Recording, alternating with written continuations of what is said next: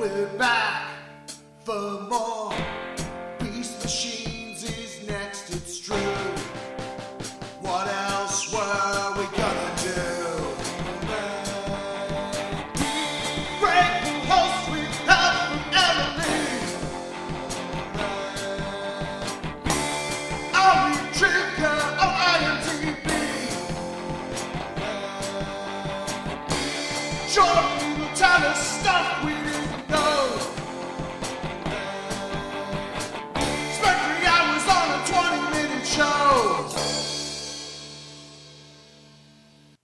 Welcome to the War and Beast podcast, the podcast that somehow managed to fit a Jack and the Beanstalk reference into this episode. I'm Greg. I'm Emily. I'm Jordan. Kendallbot not here. Holy pterosaur! Oh, I miss Pterosaur. I mean, holy pterosaur! Yeah, I realized that I don't have a pterosaur impression. uh, like right before, like when we were doing our silence, I was like, "Crap, I don't have any actual impressions." Oh well, I'll do pterosaur. Aww. this week we are reviewing season one, episode 11. And where's my window here? Ah, no, at- not episode 11, episode 12, The Catalyst. Interesting episode. yeah, it was cool. Yeah. It was, uh, yeah. It was. I was planned. watching this when I was watching this episode. I was like, "Wait a minute, this is a good show." like, like the acting, the voice acting is good, and the writing is good. Like, it's not just like fun ideas and cool visuals and and whatever and weirdness. Like, it's like this is actually good. I'm actually kind of invested in this story. And admittedly, I'm going back into this series now. I'm kind of wondering why it took me so long now.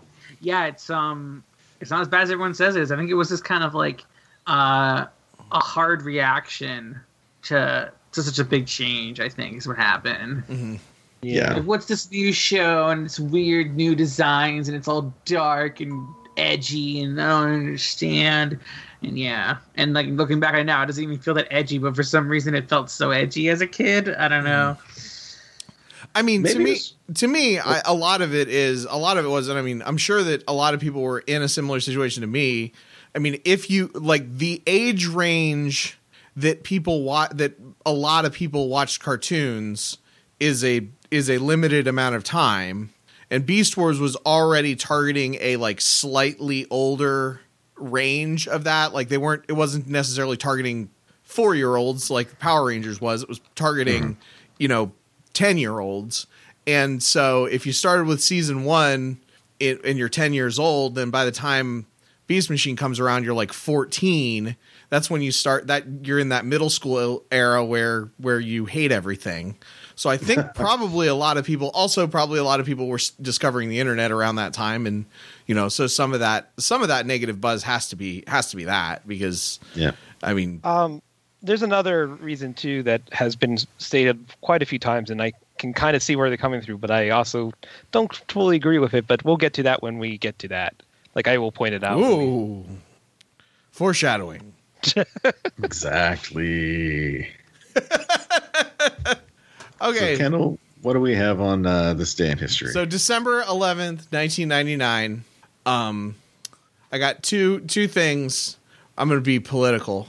So Oh, great. unemployment unemployment in California because I want L.A. Times is one of the things that I use. One of the resources that I use uh, dropped to a historic low, four point eight percent. Uh, now, what's interesting is the current national unemployment rate is four point one percent. So because the unemployment rate's been dropping since 2010. So uh, it's just I I remember I remember in the 90s it was like it just it was just always unemployment is lower than it's ever been before because the economy was so great because of the internet and all that stuff. Uh, but it's it's interesting that we're that the actual I mean you know obviously there's problems there's underemployment and other shenanigans but like that we're you know if you look at now versus back then it's actually pretty close to where everybody was going crazy about it being crazy low unemployment. Um, and then um, and then uh, uh, Bill Clinton, President Bill Clinton, uh, on told CBS Radio that the "Don't Ask, Don't Tell" policy on gays in the military wasn't working, and he pledged to work with the Pen- Pentagon to find a way to fix it. So you know, That's because he good. because he was able to fix because he was able to completely eliminate the "Don't Ask, Don't Tell" uh, policy, many. Uh, Many of our listeners probably have never heard of it because it was ne- it you know it was completely eliminated during Oh, was- during President Clinton's uh, presidency. That's that's not didn't happen like much later. Yes, uh, uh, don't ask, don't Do you wanna tell was clarify that. yeah, yes, yes. I was making a joke. Uh, the the second half of the joke, or the or the the clar- yes, the clarification on that was is that it was it was not repealed until September twentieth of twenty eleven.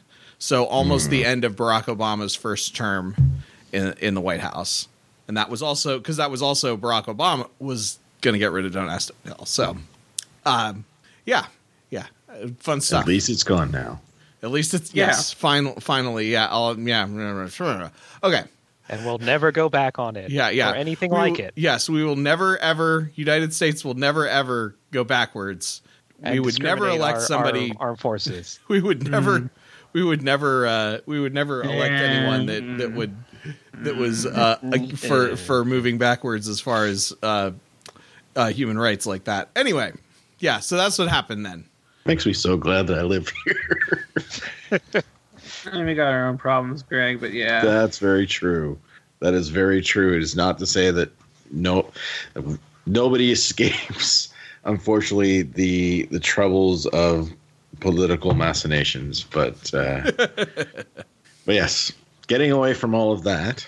uh, Um, did you have anything on IMDb, Oh, at all? Ken? Let's see. I didn't click on it. Computer's running slow. It's always the way. It's Monday, and yes, for all those listening, the new episode came up came online today. There you go. yeah, we, we we are releasing our episodes the same day that we are recording them because we are mad people. Yes. That and there was an empty spot on Mondays, so Oh, I was there- like, eh, sure. Okay, so I think I'm not allowed to say this Oh, is it because spoilery? it's, it's uh Yeah, if Yeah. it's if it, if it's talking about things that we'll get into in the middle of the episode, we probably don't want to go into it now. yeah okay. We can talk about we can talk about IMDb trivia at the end of the episode. Move that segment. That is uh, that's I'm- what Jordan's I'm- call was. Yeah, because that I am also going to be doing that for a majority of of the Okay, TFO yeah, so let's just do appreciate the- that because I yeah, it's like Let's just dive into the find out for episode. episode. Let's just dive into the episode and we'll do trivia afterwards. okay. All So, so yes, this episode we open on the uh, retelling of what happened last episode, of course. Uh, just basically going over that Tankor has now uh, gained access to the key of. God, why am I spacing on the name? Sigma. A Vector Sigma, yes. God, I can't believe I spaced on that. It's been a long weekend. But yes, uh, also the Maximals No have started planting plants and found some greenish blue ooze, and Tankor also managed to fake his own death. Yeah, Intrigue at every turn. There's some weird greenish blue ooze, and it got on some turtles, and they became like humanoid and learned ninjutsu. It was good. No, no, no. The wrong green news. This green news makes plants big and Crazy. I'm pretty sure that I'm pretty sure that Mutant did that too. Have you not seen Ninja Turtles 2, Secret of the Ooze? They pick up a giant dandelion that's been affected by mutagen. So there. I forgot about that oversized dandelion. It's I was gonna good. well, I was going to say this green news still makes uh, things grow large, but and uh, but I'm wondering if it does teach the plants ninjutsu. I mean, the Ooze has never done that. I just added that to like because like, I guess I guess I guess they could be taught by a giant, uh, either a giant rat again or uh, a giant. We ant. have a well, we have a yeah. I was just going to say we have it's a gi- flying rat. There's also have It is a giant rat. rat. yeah, there also is a giant rat. Uh, and uh, so, but the episode starts uh, with uh, with uh, Rhinox's funeral. And so we pause to reflect on our departed friend Rhinox, rather than the enemy Tankor he became. For all possibilities exist within our sparks, and each of us is vulnerable to the path of darkness. On my life, Silverbolt, I will stop you from suffering the same fate. we plant this seed in your memory, Rhinox, and nurture it with some of Cybertron's organic core, which will one day heal our planet. Well, that day ain't coming soon unless we find a lot more of that juice. Rhinox, we hope your spark has at last found peace with Okay, I guess I, that's as much as I. He was going on a little too long. Rat Trap does actually make a joke about that later on in the episode, which I found rather funny. But the thing is, the thing is, like I've these last few episodes, there are so many of these like monologues that are just like it's like these voice actors are good at voice acting. Like it's just I don't know. I it there's a certain I don't know if it's because these actors they, they because they've they've learned the characters more or the directing is better in this series or or what. But it's just like the it's it's almost Shakespearean like these these monologues and it's just like ah it's so great. I was going to say though, did are we going to skip over the fact of the irrigation system they've set up? I was going to bring that up. They they have set up an irrigation system for the plants. Yeah, you gotta do proper gardening for these cool plants that's gonna like repopulate Cybertron and to return it to its organic origins. Exactly. Got to start small. They're using mechanical machines to do it. Well, I mean, it's not like it's got a. It's not like they took a shell and or a robot and pulled the spark out of it or something. So they're using machines in a responsible way, sort of. I don't know how machines using machine. machines. What are you going to do if the machine itself suddenly asks, "What is my purpose?" and all you have to say is to water our crops? Mm, I don't know if I have an answer to that. I'll have to think on it. But anyway, getting back to the episode at hand. Um, we cut to Tankor, who is uh, creepily watching his own funeral through a little iPad that he's got. And he, he uh, you know, sort of makes mention of, oh, if only you knew Optimus. And then he manages to turn the channel over to Megatron as he is Input two. yeah.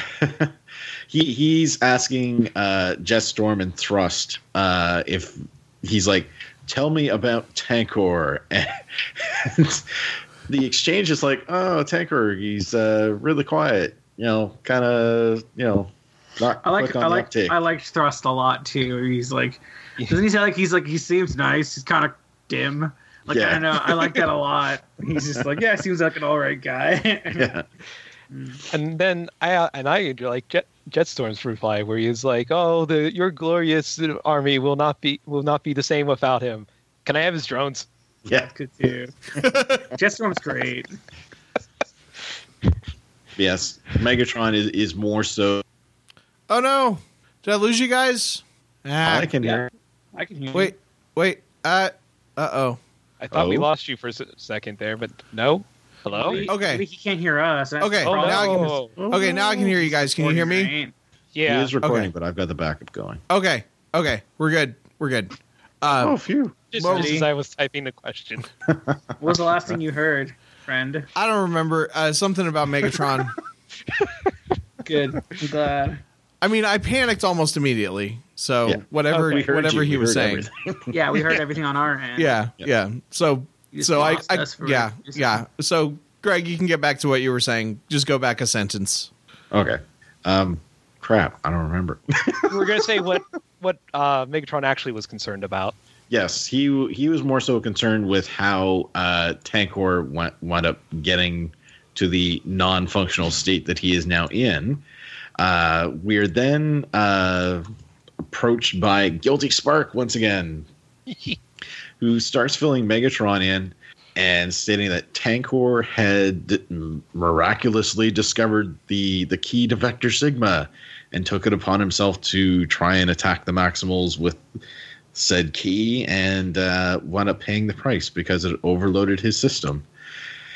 I And Can I Oh, point something out? sure, They have a clip of the of the thing overloading and exploding, Mhm. but they don't know where the Maximals are. yeah, and now they have like this like rudimentary machinery going on and they're hiding in this little thing so it was like tankor and the and the tank drones the only people who knew exactly where the Maximals are in the Oh catacombs yeah, now? like I don't, I don't, I don't think he told Yeah. anybody. I think he found them and was like, "Oh, this is my info because I don't want to like pit everyone against each other." He doesn't want them to know where Maximals are because he like he doesn't want them to get them, kind of thing, Yeah. right? It, yeah. it seems to me that Megatron gave each of his generals a, a small bit of autonomy. Um, aside from when you know he has to, you know, overwrite their minds, that sort of thing. Um, Yeah, like that one time that Tankor went good before we realized he was around. Yes. But he never really had the suspicion to, you know, access Tankor's memories or anything along those lines prior, or rather since then. So, Yeah, I don't know what's gonna happen, but it, I I could see this being like a double play where he like knows Well- exactly it, but doesn't want Tankor to know it. But I don't think that's gonna happen. But I could see at them like t- having a twist in the third part or something. Mm-hmm. and I was asking about because you know when the when Guilty Sparks there showing what happened to Tankor, you know he actually plays a clip of Tankor overloading in the in their little base thing yes. and him screaming overload, which I kind of thought it was weird that he shouted when he in the f- last episode, anyways. But actually, if he was like literally Makes sense. re- recording it to do this later makes Yeah. sense. Yeah, because he because actually like even in the replay when he's shouting overload, it's really hard to tell he's using the Rhinox voice. I feel like it's mm-hmm. it's time. I I thought it was like Tankor's voice, like maybe he edited it or something. Yeah, like that's that's that's what I like. I that's what I wasn't sure of. Like if it uh, if he was using his Tankor voice in that clip now, because it looks like it looks like he's basically just trying to you know string Megatron along. Yeah. Yeah, Yep. No, it um it certainly seems like there's a lot of stringing along going on here. Uh and as it turns out, Tankor is literally giving Guilty Spark lines to read. yeah, it's pretty good, and there's a pretty good gag coming up about it. He's I pulling a that. Cyrano de Bergerac. Yes, because as Guilty Spark is talking, uh Tankor starts to sort of, you know, sort of genuflect, I guess. He's sort of talking to himself a bit, and Guilty Spark starts saying what he's saying. He's following. Well, he's following the fourth and fifth laws of robotics. exactly. But I love it because he's like, yeah, he starts being like, he starts saying something like, uh, "Mega." He's like, "Yes," and then you will go mad, and and I'll be able to like take over or everything. Blah blah blah. Like this whole villain kind of speech thing about what's Yeah. gonna happen to Megatron, where Megatron's gonna go mad because if if he gets like if he gets his organic park part taken from him uh, for reasons, I guess, and then like um the drones start saying it. He's like, "No, don't say that. I did not that part." And like, it's really funny because like, right as he was saying that, I was like, "But don't say that part." And then like they did the joke, and I was like, "Yes, thank you." Yeah, I, because I I love- good joke. I mean, obviously, that. what happened is he was go- he was switching to an internal monologue. Like he was saying the stuff out loud to Guilty Spark, and then he went to switch to an internal monologue. But because of the the fourth and fifth laws of robotics, And- it yeah, became Guilty according, to our, according to our thing too, is that they don't know that they're talking out loud. So the takeover Well- would just be like, "Was he reading my mind?" well, yeah, but he, he's also. But I like the fact that he's smart enough to realize, oh crap! If he does say what I just was thinking, so that so that's why he Well, immediately course, says, no, Rhinox don't say that. Smart, I mean, Tank was a smart dude, you know. Like, Yeah, Yeah. Uh, but yeah, I and the reason I I don't think we got to the point why uh, we had him po- pontificating why he would go mad, but Guilty Spark's basically trying to go to uh, make well through Tank Tank or through Guilty Spark trying to go uh, Megatron to equip all his all his drones with the key to Vector Sigma and zap away all tech like all organic matter, including his own beast mode. Yes. And Megatron's like, so what would happen if I did it? And he's like, you would be free of your beast mode, and then inevitably go insane. You know, like that's that's Yes. where the line goes. Yeah, and, yeah. and he's like, oh crap. And so obviously, Megatron's suspicious of trying it out on himself now. Yeah, I think the line goes something along the lines of, "Oh, you you be cured of your beast mode," and then you would go mad with, or something to do with mad, and then Tankor realizes what he's saying. He's like, "No, wait, don't say that." As the drone is, as the drone says "mad," and then the drone sort of like tries to quickly fix what it, it's like. I'm- madly something. or other. Yeah, I'm really happy about this joke for another reason too, is because Tankor is pretty competent, and they've shown Yes. him to be this menacing, competent villain. And I wasn't sure they were gonna go for that joke because he's like, it's supposed to be good at it, right? But then like they went for it, and I was like, that's a perfect, it's a perfect joke because Tankor is so serious. I love it. Yeah. Um. I love I love those kinds of jokes though. You know the whole like oh yeah, it's great. the whole repeating things. I state your name, kind of thing. But yes, it, it was it was quite good. It was a bit of a a surprise with the tone that we were having from the start of the episode, but it really worked well. I thought. Yeah, me Um, too, obviously. I was gushing about it forever. the um, Tankor does get a bit frustrated though because uh, while Megatron does like that they have the keys, he's not like going through fully with the plan. He wants to test it out first. Yes, he wants to test it out on a maximal first. And of course, Tankor is not overly keen on that, but he doesn't really have much of a choice. And the drone, of course, conveying that tries to convince Megatron, but Megatron won't be easily swayed in that regards. So he sends them off to go find some maximals to use the keys on. Like Megatron's really getting paranoid here. He's like, "You're not acting like yourself." Yeah, yeah. And then the drone's he, like, and he threatens him with the spark extractor. yeah. He's like, no, I'm, I'm, I'm perfectly fine. Spark Crusher wouldn't even do anything though because it doesn't have a spark. Yeah. right? Well, I mean, he could still like squish him. Yeah. He's Yeah. got some sort of self-preservation. I mean, that's you know, No, you could it's the switch I third mean, the law of Spark Extract- robotics. I'm just saying the Spark Extractor itself wouldn't really, unless he just beats him Yeah. to death with it, which I mean, fair enough, I guess. I was thinking he would squeeze him with it. But uh, oh, it's like that, like that knife that was squeezing energon cubes. Uh, Black Arachnia had that one time. Oh, yeah. I uh I I like that um that Rhinox starts like stuttering you, you know having guilty spark kind of stutter and act all scared because that is how guilty spark would act Yeah, most definitely. Um, so Megatron sends the drones out. Uh, Tankor's pretty pissed and manages to break his new iPad. Damn. Yep. Okay, he Yeah. has a pile of them. Yeah, apparently. Uh, so i mean it's probably not an ipad it's probably like a like a an insignia tablet oh, that's true. Yeah, that are like an RCA or something like that. Yeah. You know what? I bet you that thing. I bet you that thing itself is just is mostly just a screen with like a switch of switch to interfaces or Yeah. inputs. i feel like, Like, i feel like Vehicons Vehicons are android users Uh, I'm an Android user, so I don't know what you're saying about me, but i'm not alright. saying all android users are Vehicons i'm saying it was, that it's a joke, Vehicons are android Not all users. androids. Don't worry, I'm, I'm an Android user too. Good.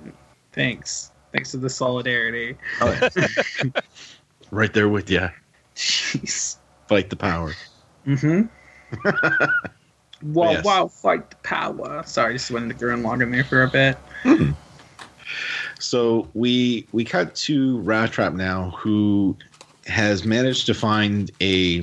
He keeps he refers to it as an old computer console or something along those lines, and he's poured some of the. Uh, I'm going to refer to it as gunk. That's the best way I can think of to describe it well right it's now. the i mean Honestly- it's the planet core yeah, Organic Planet Core does is a mouthful, so that's kind of understandable.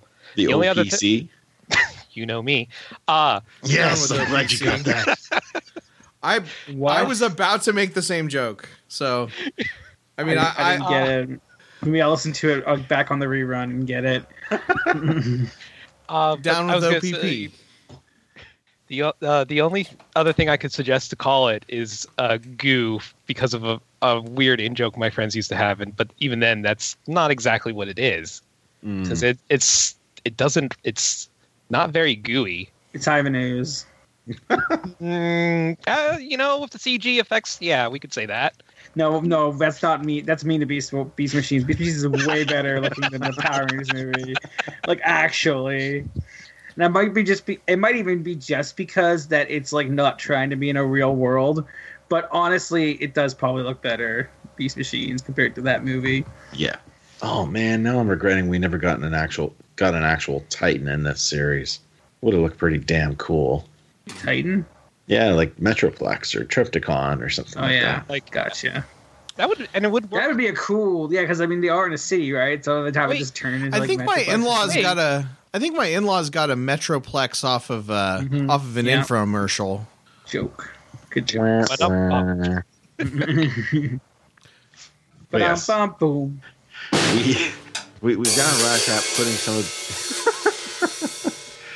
um we got Rat Trap putting some of the OPC into uh, this console, and OP. he yep he's getting uh it to s- sort of identify what it's comprised of, and also to try and search the planet for any other like Similar. any more of it, like anything similar at all. He is then distracted. He's like, I smell a rat. And just as he has his back turned, uh, something tries to latch on to the container of the the goo. which he grabs with his tail clamp. Yes. And it turns out the Black Arachnia is trying to steal it away. They have a bit of a discussion, and she admits that she needs it so that she can try and use it on Thrust because she believes that he is Silverbolt and she wants to try Oh. and.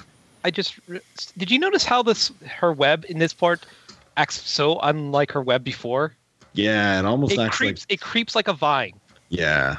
In fact, I honestly thought it was a a plant. Yeah. Yeah, so did I.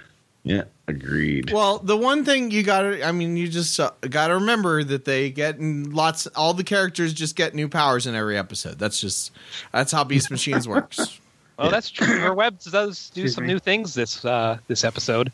I mean, it does every time she shows up. Every time everybody has a fight, they have a new power. It's, I, it's What you just mean how like the you show guys, works. mean, you guys mean her taser web that she just did, or like? Yeah, she hasn't done that before. Yeah, but I mean it makes okay, like okay, but she can Oh, yeah, it makes sense. she can that- send a current through things. It's not really a new power. Mhm. It's No. just her using her already existing powers in a um, in a different way.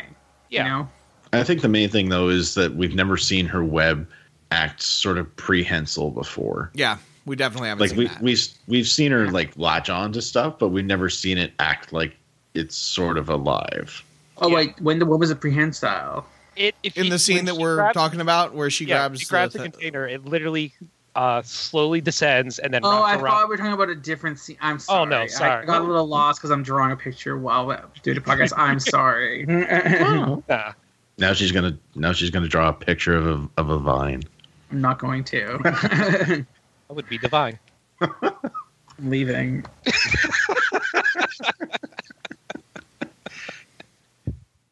Uh, Oh, so many good jokes this episode. Greg ended footsteps and a closing door there. It would have been almost as good if we had like if we did actually hear the disconnect. Remember that episode with Luke? I remember. It would have been Yeah. great. But yeah, so we we then cut from Rat Trap and Black Arachnia to to Thrust and Jetstorm. They destroy a, a grate. They're planning on going down into the catacombs to start searching for the Maximals, but they're stopped by Guilty Spark, who does not actually want them to find the Maximals for the plan, I guess. Uh, he says, "Oh, I've detected them over there," and both Jetstorm and Thrust are looking, and they're like, "I don't see anything." And then the the drone's like, "Yes, well, I have some very advanced scanners, so maybe it's because you two inferior models can't detect them." It's like a bit of a burn, but Jetstorm's like, "All right, fine, I'll go check." So he transforms and he starts going, and then Thrust goes after him, and it's like. God, you two are idiots. well, I feel like it makes sense that Guilty Spark. I mean, Guilty Spark is a It- diagnostic drone. Yeah, like he would- Yeah. for things other than robots. So Yeah. maybe that's what he was trying to imply. Yeah, it seems like it's it does make sense that he would have more powerful scanners because he doesn't have to worry about like having guns and stuff. Yeah, Yeah, that's true. That's a specific purpose is to be like a like it look it seems like kind of like a, a medical and analysis droid. Yeah. Diagnostic, repairs, that sort of thing. Yeah, We we then cut back to Rat Trap, or actually rather we we do get a scene with Tankor first. He's been watching things and he presses a button on his pad, and then we cut back to Rat Trap, who's still working at the console. The console has apparently identified the liquid, and it starts giving a, a report. And Rat Trap's like, "Oh, okay, so it's something similar." He's like, and he starts reading off the things that it can do. And one of the thing that it mentions is growth potential for for plants. Did we mention why Rat Trap let Black Arachnia ev- eventually take the the gunk with her? Yes, I did Okay. mention because she Okay, she wants to use we it were- to, uh, to to because she believes that Thrust is Silverbolt. and she thinks it'll help. Yes. Well, it will. Well, i honestly, I wasn't sure the exact leap of logic in that, but I mean, considering and like considering things, I it's not. I don't see it as it too far to try. It's just that like going from okay, this thing makes this is organic and makes organics grow.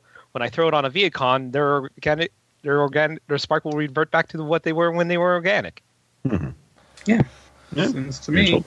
especially and especially with thrust in particular because his he, his spark is so close to the surface like they've, they've, Yeah. you know start he started to have those memories and everything. Like she's almost gotten through to him. Just having one little last little piece uh could could push him over Oh, the so edge. so it's kind of like how she boosted his his uh his processors before Yeah. when okay.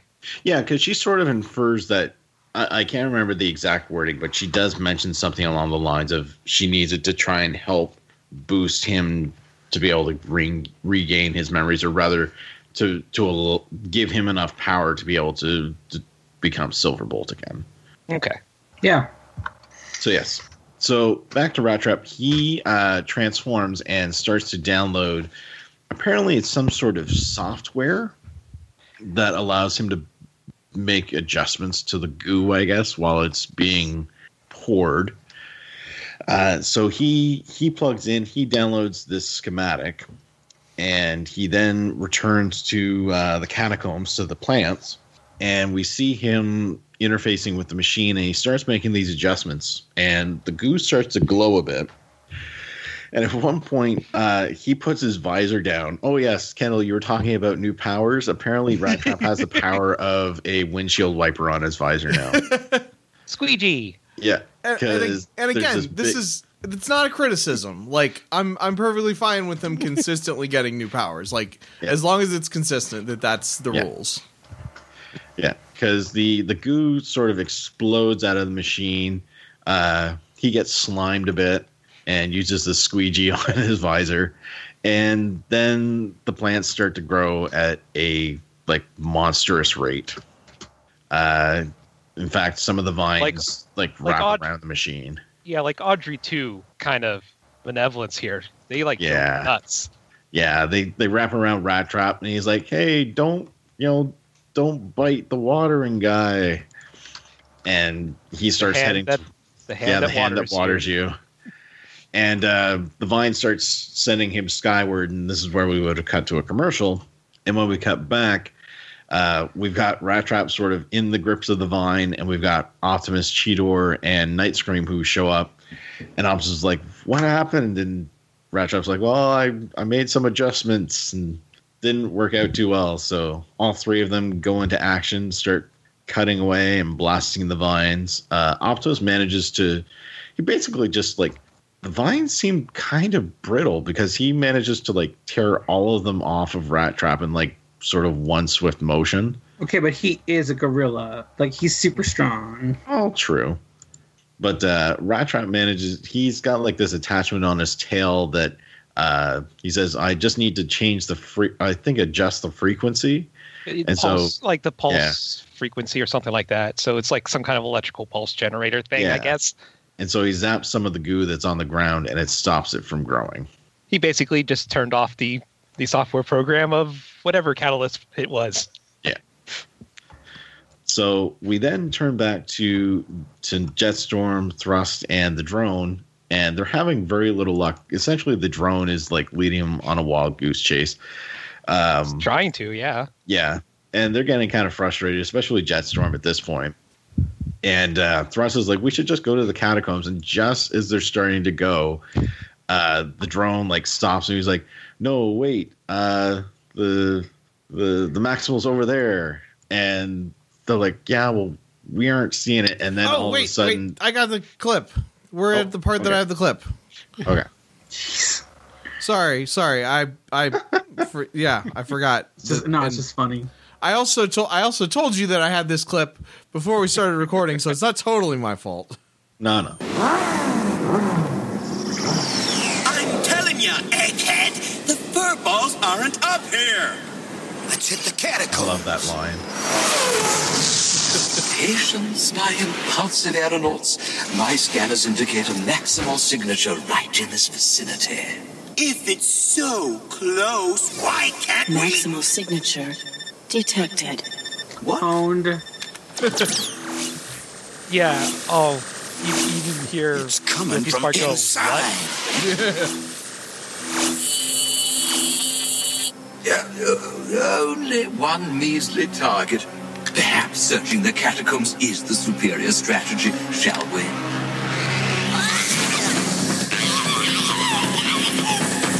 God damn it. that, that noise she makes when she dives is ridiculous.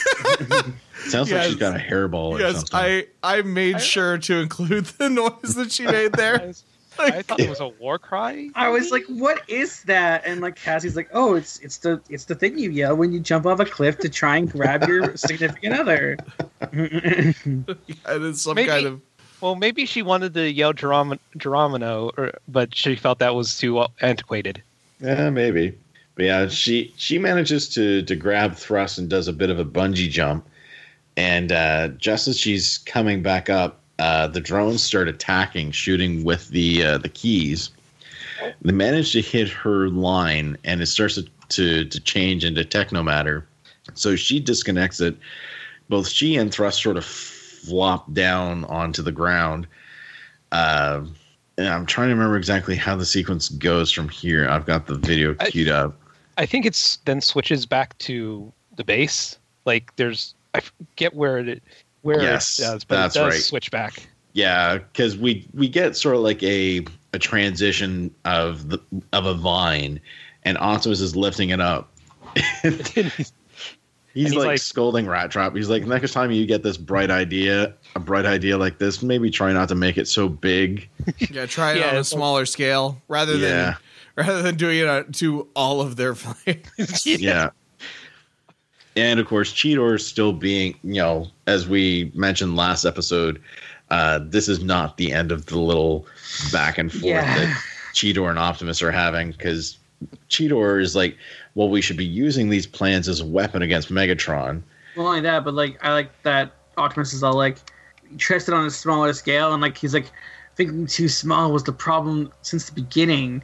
Yeah. Like, it's a line like that. I I think it's I think it's interesting because last episode it kind of felt like Optimus was mostly wrong and Cheetor mm-hmm. was kind of in the right in their argument.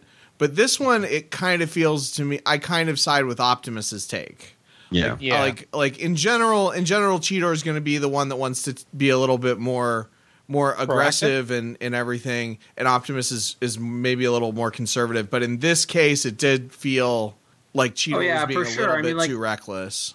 Well, I mean, like for one thing, it's just it's just good science to like work with a small scale before moving it to a larger scale. Like Yeah. Rat Trap didn't know what the heck was going to happen. Yeah. He just does it. Yeah. especially to work like any bugs out of it. Um, but yeah, they have a bit of a back and forth on it.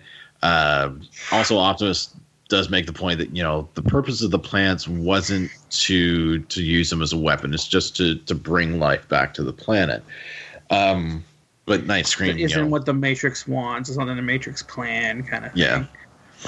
This Optimus is now very religious. yes, um, and you Night know, Scream points out, well, you were wrong about the tree. Yeah, that's true. Yeah, because Night Scream brings up the uh, the fruit and how Optimus originally thought that eating the fruit was a good thing to do, and it turned out not to be. So it sort of puts Optimus in an awkward position. He grabs a. It looked like a flower Or some off one of leaves, the I guess. vines. Yeah, and he says that he's going to consult with the Oracle, and he also tells Cheetor that he's in charge, but you know, Chill the fuck out, dude. Yeah. Yeah, yeah. He says, "Don't, yeah, you know, don't use the, don't do the thing that I told you not to do." Yeah.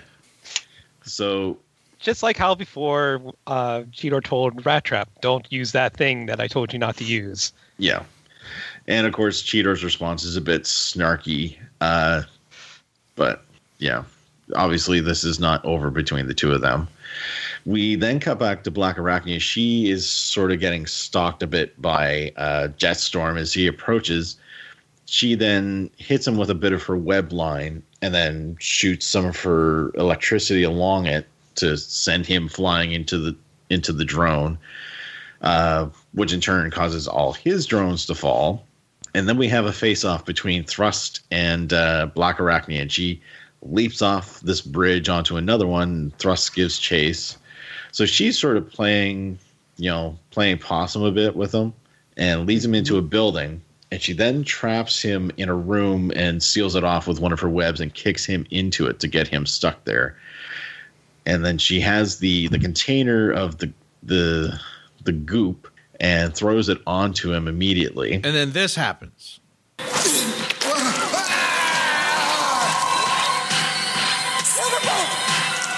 Oh, doggy bot, not here. She is so pissed. She's very upset. So I'm gonna I'm gonna tell you, I this was one of the things that got spoiled into. Uh, actually, Marv Wolfman didn't spoil this for me. I accidentally stumbled it when I was looking up something in Wikipedia at one point. So so this was spoiled for me, but but I also there was one clue in an earlier episode when Okay. um Yeah. when they when they when he pictures when he pictures and he sees the Maximals and they're like they're remembering back uh the scene that they're remembering is when Wasp is Waspinator being like right after he's quit the um right after he's quit the Predacons in at the end of Beast Wars. Because he's in like among the he's in like the humans little area and the Maximals are all pissed at him. And he says like you know they oh they're there I see them but they don't look happy.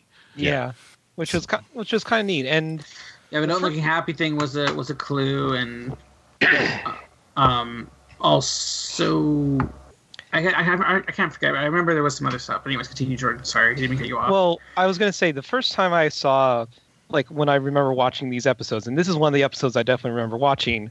Uh, I, I did not expect this.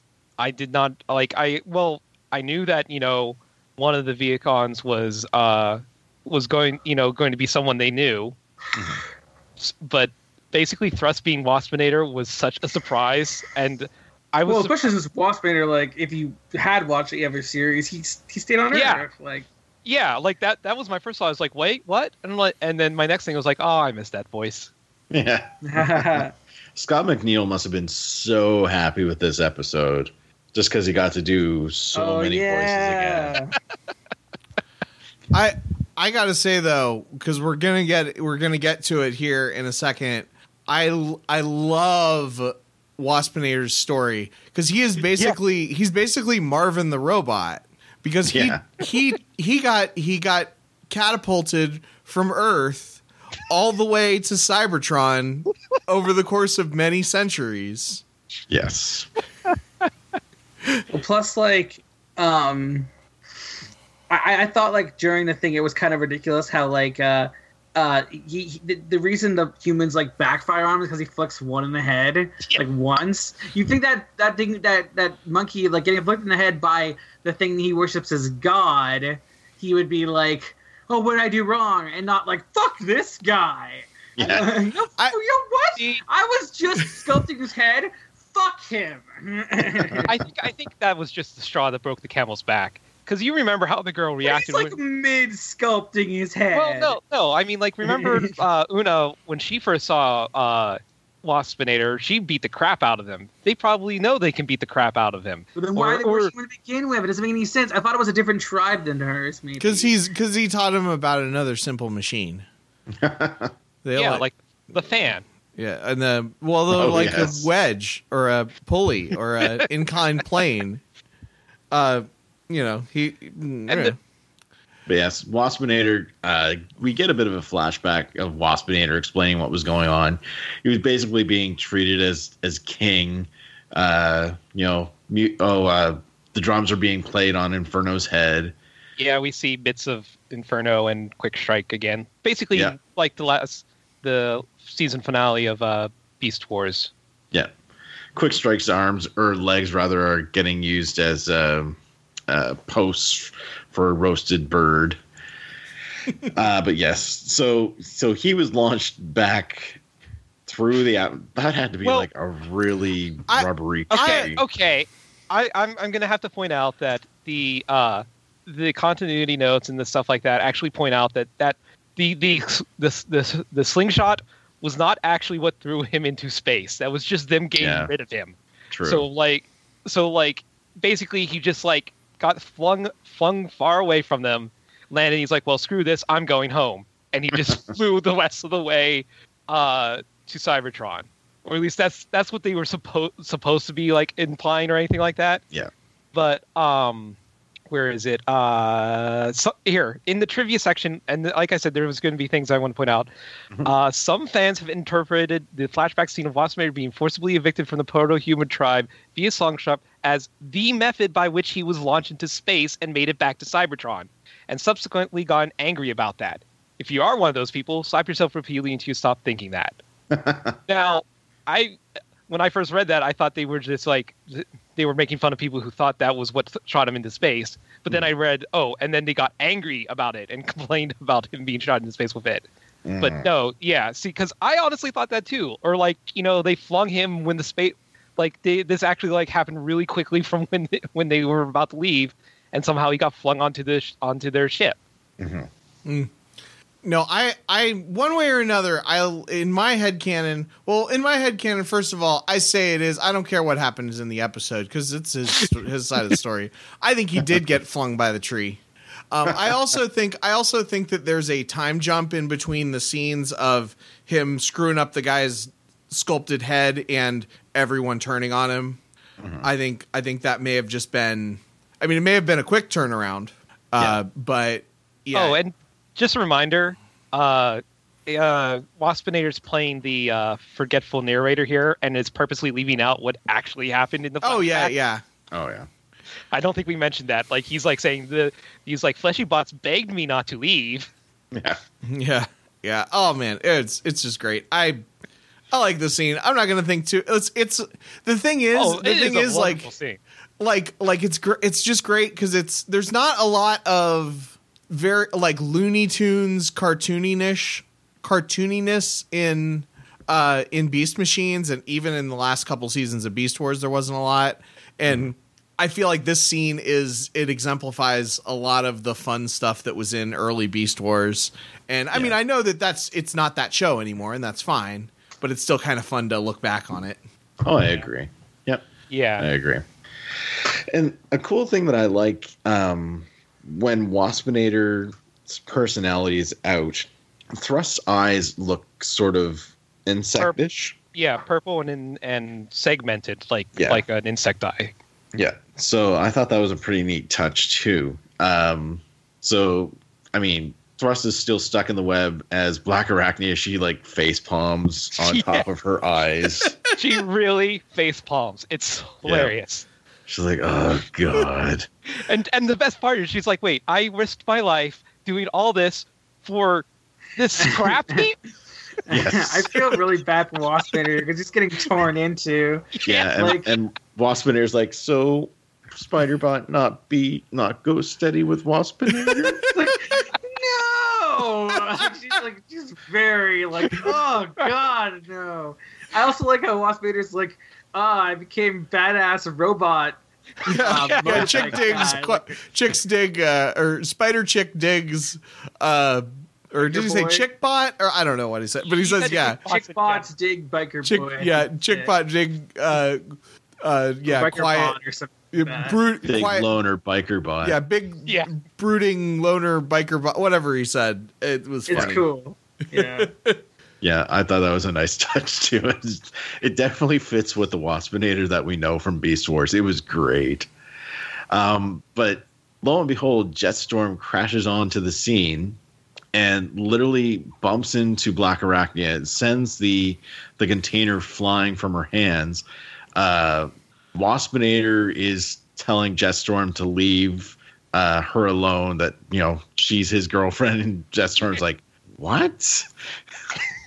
and just as he says that, the the container spills some of the the goop onto him. He starts freaking out. And then this happens.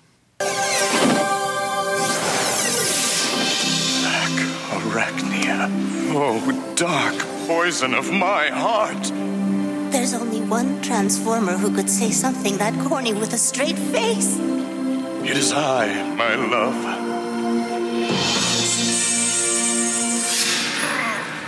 I miss those horns. yeah, I had a feeling Jordan was going to like the horns. Yeah. I I love that so much though. Like where she's just there is like only one bot could say su- such a corny line. Yeah.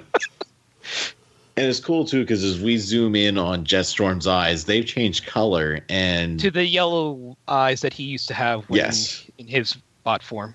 and we sort of see like a a faded in view of Silverbolt's head in the eyes. I was gonna say the the eye thing kind of happens with Waspinator too, but you didn't mention Yes. that where it's, it gets segmented. I was actually talking for a bit, but I was muted, and I was like, "Fuck." Yeah, when he when we go to the flashback, we do get a little bit of we see uh Waspinator's head when it zooms in on his eyes. yeah. So they do that effect too. Yeah, I thought it was pretty good. Um, we then cut back to um, to to Night Scream, Cheetor, and Rat Trap as they're still cleaning. Night Scream, of course, wishes that Black Arachnia was there because her webs would be helping a lot with you know getting rid of all the junk right now. Uh, and Cheetor asks, uh, "Speaking of which, where is Black Arachnia?" And then Rat Trap sort of spills the beans on her plan to try and you know find Silverbolt. I love how he does it though, where he's like, "Ah, they probably wanted to be alone," Yeah. and and like, they're like, "They." they?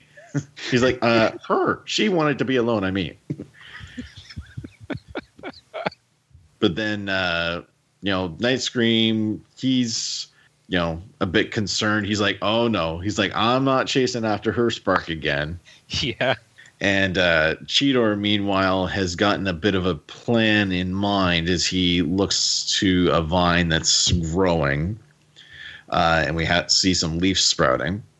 We then cut to to Optimus as he's at the Oracle and he's sitting in front of it, sort of trying to meditate. And the Oracle is coming back saying that uh, his spark, you know, receptive spark not found, and he's wondering what exactly is going on. He's not understanding He's like, what's "What?" occurring. Yeah, why why are you rejecting me? Yeah. He's like, what did I do wrong? Somebody call tech support. so then we cut back to to uh, Silverbolt and Black Arachnia, and uh, and of course uh, Waspinator is still stuck in the web too. But uh, And he's belaboring the point that it's Silverbolt because he's like, man, now my chance is definitely gone. yeah, he uh, there's a bit of a back and forth between Silverbolt and Waspinator, and Silverbolt, you know, he's like, uh, you know, You have "Don't offended her honor." lady." Yes, so they they start getting ready to duke it out. Black Arachnia gets in between them. Uh, she's like, "You can fight over me later." She's like, "You two need to get in c- control of your drones," and they're both like, "Drones," and literally as they say that, you know, both Thrust drones and Jetstorm's drones show up and are attacking all of them, and with the the keys as well. Uh, the keys manage to hit both Silverbolt and Waspinator, which causes the goop to get absorbed, and the Jetstorm and Thrust personalities take over again, which has Black Arachnia pretty upset. Yeah. Yeah, so she's getting attacked by. Uh, Um, they're Ev- really bad at hitting her, though. I will say, Yes. Yeah. incredibly bad at hitting her. There's so many blasts near her, but like, just come on, guys, a little bit relaxed. Yeah. it's fine. Like, especially since they're like a type of beam weapon. and they're drones. They should have like targeting computers. Like, what the Yeah. hell? And I Yeah, I think twice uh, Black Arachnia like shouts out to Jetstorm calling calling him Silverbolt. And He both like, times what? Yeah, like one time he's like what and the other says I don't know why you're calling me that and he's Yeah. uh, But aw. then she's saved by Cheetor and the Beanstalk as a ginormous vine that is being piloted by Rat Trap somehow uh, bursts through the ceiling, then sort of whirls all around the room. I bet you Rat Trap's using that pulse thing again. He's basically Oh, tasering. Probably. He's probably he's probably tasering it into the direction he needs it to go. Yeah, I don't that's remember this probably- happening in Jack and the Beanstalk, Greg. It was the You updated version. You don't remember the last minute where they had to destroy the the beanstalk before before the giant came down and destroyed them all? So chop chop it down. I guess that's kind of like okay. So yes, we've got In this in this case, the giant is techno matter. Yes. Okay. Okay. Yeah. That So works. got- I'll accept it. So yeah, we've got Rat Trap driving the vine, and Black Arachnia, Cheetor, and Night Scream are all riding shotgun. I guess you could say. Uh, they sort of go flying off into the city. Uh, Rat Trap is like, "So did you find Silverbolt?" And she's like, "Yeah, sort of." And then we It's- cut to Like, Oh. doesn't she also specifically ask Well, I how to she go? says like you don't want to know. Like yeah, yeah, I was gonna say what how did it go with thrust, and that's when she she says you don't want to know. Yeah. We we then cut to to Megatron and and uh, Guilty Spark and Guilty Spark's like, uh, there's something going on, and Megatron's like, yes, I can see that. And He's like staring at a bunch of different screens. Uh, he's sort of you know kind of upset over the fact that you know there's these giant vines that are now popping up into his city, wrapping around a big building. Uh, Organics. yeah. So he gets the um, all the drones to shoot the keys at the vines. We get a bit of a spot. yeah. They concentrate fire right on one spot, and it causes a big flash, and then the vine starts to change to techno matter like really quickly. Um, so the Maximals jump off the vine and start to give chase, realizing that it's going into the ground now, and it's going to head towards their base. Yeah, it's They need to try and stop it. it's following the vines basically back to the roots, which Yes. would be a bad thing. Yes. So all of them transform. Well, Night Scream transforms back into his bat mode. He grabs Rat Trap. Cheetor's sort of using his glider sword wings, and they're trying to fly along behind the the the techno matter. I guess like the spark of the techno matter as it's going through the vine. Uh, we then cut to Optimus as he gets back to base, and he's sort of you know he's sort of down and wondering exactly what's going on with the Oracle, and then the ground starts to shake, and he's like, "What the?" And he's looking around. We then see uh, the Maximals and the the techno matter start, you know, flowing along the vines, like tracing, and Optimus is frantically scrambling to break the vines to make sure that the rest of the the trees aren't affected by it. And Cheetor is like shouting at Optimus to stop, otherwise it's going to hit him, and he doesn't want to see him get hurt. And Optimus is like, "No, I'm not letting this happen." So he manages to, at the last second, uh, t- there's a flash, but as it turns out, Optimus was able to detach all of the vines before the Technomatter showed up. Thankfully, saving the their their crops, so to speak.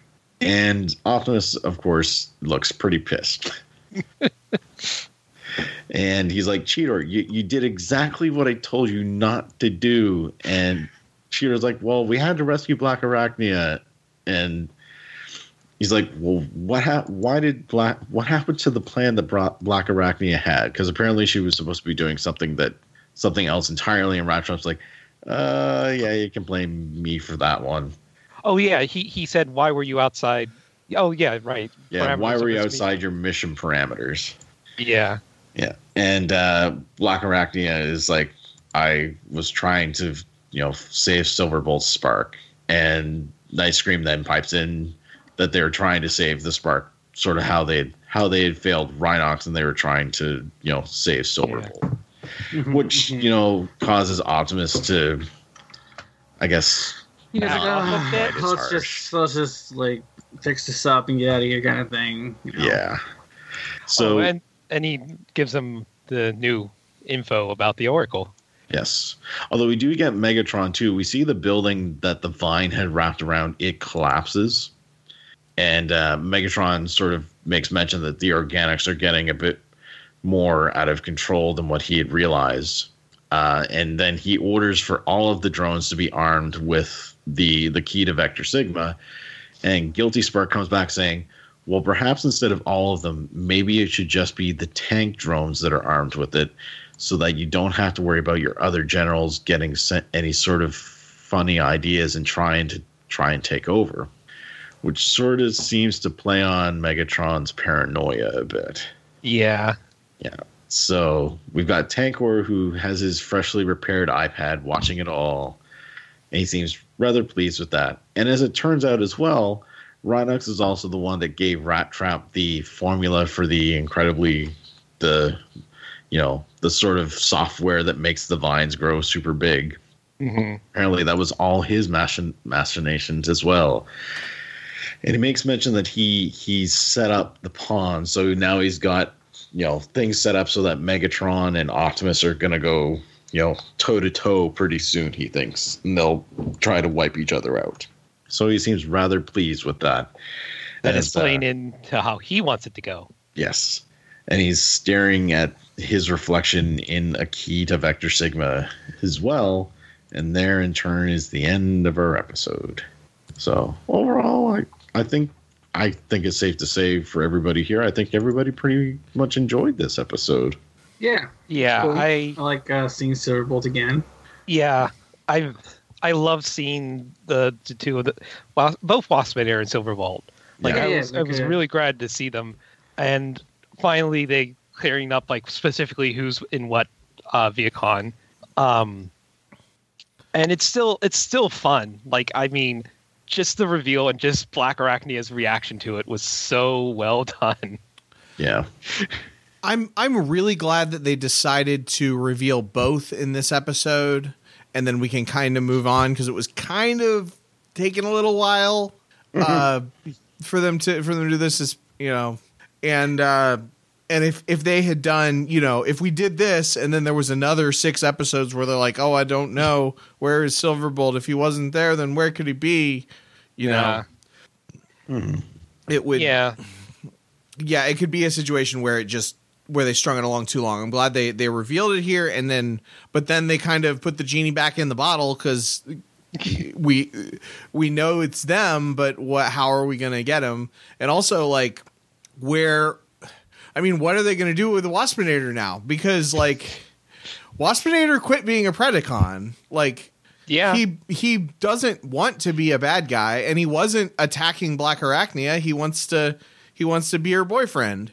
So Yeah. uh, like like and not in I mean I mean in a in a I mean he's a little bit creepy with the way that he's been acting, but like not you know, it could be it could be worse.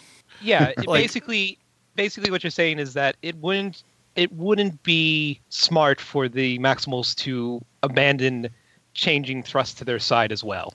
Right, right. Yeah, I, yeah. like to get Waspinator back and try and help him as well. yeah, I yeah, this is at the end of the Beast Wars. Waspinator was like, "Fuck being a Predacon," right? Like, Right. Yeah, I feel like he they could get him to be a good guy. Yeah, I mean, Yeah. he now I don't know that the Maximals knew that he had quit being a Predacon uh, because they did still. I think they did still like fight him. One yeah, I didn't time. know that, but still, like nobody wants to get their spark hooked out and put into a drone. I mean, Yeah, I guess yeah, he does yeah. because he kind of likes being a, a cool guy for a bit, but Well, he wants. I mean, he doesn't mind. I mean, I think he's okay with being in a biker body. Uh, you know, and maybe he wasn't fighting the personality of of Thrust as much, but I do. Yeah, I. I I think that they could if they if they tried they could definitely get him on their side. I'll just be interested to see whether it becomes a situation where cuz cuz if if they if they bring him back or you know cuz one of three things will happen. Either I feel like either they will leave him as thrust and he'll just be thrust forever or they will find a way to cure him and if they find a way to cure him then either he will want to be a maximal and they won't accept him because they're racist or they'll try to convert him to being a max a maximal. And i think it's a more interesting story if they if they try to if they try to make him a maximal. Yeah. of course then uh then megatron would be it'd be everybody against megatron. Yeah. Yeah. Uh, unless, hmm. unless he makes more drones. Or he gets yeah, or he gets Generals, yeah. I mean, yeah. that's true. They're probably. I mean, I don't know. I I literally don't know anything about beast machines, you know, but they're But he has like tons of sparks, like the entire yeah, race. yeah, yeah. I mean, he, he could. I mean, he could make a new model of Vehicon. Like you know, he could make a a helicopter Vehicon drone or something. I don't. I legit don't know because I'm you know don't care that much. I mean, he can even, he even use the same types of model and put a different spark. put a different spark in him. Yeah, have have yeah have a spark that is truly you know that's that's like a that's like a protoform spark or something that and then just have it be thrust or even like or- someone more loyal to him or something. I don't know. yeah, somebody more more loyal loyal to. Although all those people are dead, but I mean, true, but I mean, we don't know. Maybe he had some friends on Cybertron. had some friends on Cybertron. That guy Like from the like from the Cryotech. theft of the golden disc is that I'm sure he would be glad to help him. Mm. In fact, he did. Remember, he helped him get his uh to try and get rid of his dragon form, yeah or something Oh, like yes. that. like in some like basically fiction outside of the the things. Yeah, And of course, he double crossed him again too. Like both that's double- also true. they both double crossed each other that, that time again. Yeah. Yeah. Guess we'll have to see where things go from here. But I think uh I think we're definitely gonna see an interesting climax because I mean, now that I think about it, this season's only 13 episodes long. So next week we're literally gonna be halfway through this series. Mm-hmm. Yep. So- and next week is the last episode of season, season, one, finale. right? Yeah.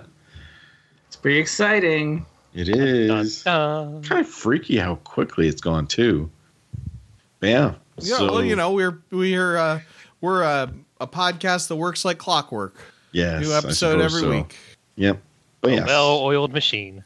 But that's okay. Once we finish this and then go into uh and then go into watching uh uh the we haven't said yet.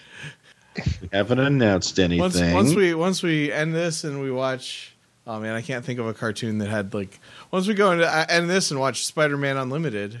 And you know, and reboot. That. We're, we're gonna watch Spider-Man Unlimited and reboot at the same time and switch off the shows and everything. We're just gonna review. We're gonna become a Fox Kids rewatch podcast. Oh my god. Oh wait, wait, wait! So we're doing the '90s Spider-Man with the awesome guitar intro. Well, first we're gonna do Unlimited. Well, yeah, 'cause that yeah, the same yeah. time as this. Yeah, yeah, yeah. And similar we're gonna, story. Oh. We're gonna do the sequel mm-hmm. because see, we always start with the second version of the, of the show. It's it's kind of how it's it's just how the shows work. So we're we're actually gonna change the the show to Kids and Fox. Yeah, that's great. And, and I, I can't wait to review Sherlock Holmes in the 22nd century. Oh god. Oh my God, you remember that too? Yeah, of James course. Bond Jr. Mutant League Football. I oh, love Mutant Mutant League. League. Dude, we can't do Digimon. It's already a podcast for that. um, there was a there Oh, was a oh, does that mean we get to do? Oh wait, no, it wasn't a Saturday thing. I was well, gonna well, I was I Captain gonna Simian was UPN, wasn't it? Oh, I was tip. gonna say Yeah. F Zero is on there on Fox Kids and Oh, Shaman yeah. King. I fucking love Shaman King. Uh, oh yeah, they did Jim. try to. Gem. uh, Earth, Earthworm Jim had a oh, show. Earth. Uh, I love Earthworm Kids? Jim. I love that announcer. Uh, Jeff Clint Bennett is one of my favorite voice actors. uh, Power Rangers. I think somebody's already got that one covered, Kendall. Yeah, but We we will could- be we'll be starting with Turbo. So we could, or we could, or we could do Masked Rider. That's right. That's gonna be. I mean, VR well, Troopers. Michael's got something for that. yeah, Uh, I know. You could do VR Troopers and uh, Battle Big Bad Beetleborgs was actually an Beetleborgs. active on some other channel, wasn't it? Was Beetleborgs Yeah. on Fox Kids? I think Beetleborgs was. was on VR Fox Kids. I thought. I thought. Oh, we can do we can do Fox Winx Club and Oh, and the, and that and, oh and that other tra- there was another Transformers series on Fox Kids and it was Robots Robots, in in the Disguise. Skies. Yeah. There you Yeah. go. We'll do that Original. one. Actually, Funnily enough, uh, I the kind of want to do that now. the um, the guy who voiced Optimus in that series, uh, voices Zarkon in the new Voltron series. oh really? Yes. It was so. I, I thought he, I thought it was gonna be Gary Chalk, and I rewatched it. I'm like, that's not Gary Chalk. What the fuck? Because Gary Chalk's Yeah. from Armada and Energon and Cybertron, so it's kind of weird that they he skipped one. I guess. Yeah. Yeah, I've heard that Robots in the Skies is good, but I watched the first episode. and I didn't like it, and also there are Predacons in it. Like Yeah. like the, the Megatron Yeah. in that is a Predacon, and he has a dragon form with like two heads, Mhm. and then another dragon form with one head, and then another dragon form. It's weird. He's got like three forms, and they're all dragons, but kind of different. I think Yeah. one might be a Also the- jet, actually. One might be a jet. Yeah, Isn't one's a jet. the- isn't that also the one with the giant hand? Yes. Yeah, isn't it like a? Yeah, it's like five forms. It's ridiculous. But yeah, so we've got uh we got some questions and we got a Do we news post. do the the trivia stuff that we Yeah, had let's- skip over real quick? Yeah, let's hit the trivia real fast and we'll hit the news post and the questions. So the IMDb trivia just says that uh, up until the last minute, it actually was going to be Silverbolt. Uh, Oh. Yeah. Uh, duh. originally, Thrust was going to be the holder of Silverbolt's spark and was hinted at throughout the first season, but at the last second, the writers decided to change it to have Thrust be Waspinator and the reveal that Jetstorm was actually Silverbolt. Because they built it up, like you said. Like it Yeah. feels like like It was a swerve. Well, when they say last second, like they could have, I mean, they could have actually, you know, because there is a delay Yeah, in true. writing and animating and stuff. Like they could have, when I mean, there's literally the uh, literally the only, th- I mean, the only thing that I saw that was like a definitive, like this is this is textually a hint that it is Waspinator is when he says they don't look happy. Yeah. You know, like it's it's like a two second scene in one episode. They could have they could have finished that episode like like d- changed that in in post, or maybe maybe they didn't even intend to have the have the Maximals look unhappy in that scene, and they were like, well, you know what? They kind of look unhappy in this scene. Let's have Silver. Let's have uh, Thrust say they look unhappy, and then uh, and then that'll be a hint that he's not. You know, because you know, and they just you know just have that in because it's not like they had to do matched mouth movements or anything. Was that? No, I liked you know, it. Was that the only IMDb? Thing? That's I, that's it. That's it. Not a lot of IMDb fans of of Beast Oh. Machines. Okay. Well, TF Wiki had a bit. Um, I'm not going to go into all the techno or animation errors again, but I did like how it pointed out that the seed at the beginning of the episode was actually a clearly full-grown fruit, just smaller, not the inner husk we saw in Survivor. So not an actual, not. It was basically the shape of, of the plant instead of the seed that they that they Yeah. I, they have used before. Mhm. And then some continuity errors, some things that we actually talked about. Uh, it seems unusual that Megatron would threaten the diagnostic drone with a, a spark extractor, seeing how it doesn't have a spark to begin with. And as we said, we probably it probably would still cause pain, and and for some odd reason, Megatron would uh, set the diagnostic drone to fi- drone to feel pain. I guess. Yeah, Oh, it definitely. wouldn't surprise me. Um, I'm gonna have to try and say this carefully, but so Waspinator was able to break through Vehicon programming when facing Black Arachnia, but Silverbolt either never was or just didn't, and he never did later, even when his true love was directly appealing to him. And this raised worrying questions about either Waspinator or Silverbolt. Yeah. Yeah. Well, it is it is pointed out that uh, Black Arachnia did kind of try a little too hard on the wrong the wrong lead. Mhm. So she doesn't. She so she did kind of build up more of a rapport with uh, Thrust up to this point as as to uh, as to Jetstorm. So it might be that, but it is kind of odd that he because Thrust did start acting a little odd. Uh, you know, like odd towards Black Arachnia even before she started that. You know. Yeah. I But have a theory. Yes. Okay, so if um, so if Waspinator thinks it's cool to be thrust, he's Mhm. probably not going to be fighting that personality very much, and you know for the first little while. Whereas Silverbolt is constantly fighting that personality. So so so uh, Star- Starscream, whatever his name is, um, Jetstorm. He, he uh, not Starscream, Jetstorm. I can never remember his name for some reason. Jetstorm uh, is con- like that personality is constantly fighting with uh, with Silverbolt, and so and constantly winning because he's the you know he's the primary whatever like he has the advantage for whatever reason. Um, Yeah. So he's used to so he's he's he's used to suppressing that, whereas Thrust is maybe not as used to thre- suppressing it, and so when suddenly Waspinator starts fighting him uh, for you know for various reasons, uh, he's he doesn't have as strong a defense for it. Yeah. Um, yeah, that makes sense. It's like I would like to like Chapman. yeah, if you go along with the Yeerk, you you can still pretty act, act pretty much normally. Yeah, like I mean, oh, sorry. Well, I was just like Chapman in the in the books, like he makes a deal with the Yeerks that he'll become a controller and do whatever they want as long as they leave his daughter alone. But then in one in one book, they do they put his daughter in danger, and he goes crazy, and his Yeerk can't control him. Yeah. So it's a yeah, that's a thing. Okay, go ahead, Emily. Sorry for cutting you off. No, that's fine. I was just gonna say I think it's interesting that like both Silverbolt and Jetstorm have a have a commonality in their personalities, and they're both very corny, just in Yeah. completely different ways. Yeah. Yeah, like I I was uh it's been mentioned in some of the uh in some of the things in the TF wiki and I've noticed it and I've I think I pointed it out quite a few times about how bombastic and and odd and just over the top Jetstorm is and I think I think that's kind of an interesting thing like Yeah. that that not like the uh I think we talked about it but Bo- how Bob Skir said that he the the Vehicons, like the purposely the he tr- eventually they decided with the the uh with the the the show like show personalities that each of them had was supposed to be vast like a inverse of each of them in in some ways and and and really the only uh, the only thing that's inverse about Jetstorm is that he's committed to evil instead of committed to good. Like Yeah. otherwise, otherwise it's still the same gung ho kind of like, uh, you know, doing whatever he wants, Overachiever. having fun with it as as he goes along, and and play and play and being playful with it at times as well. You know what it you know what it is? Hmm. It's Adam West Batman versus uh the Joker. Yeah, Yeah. yeah.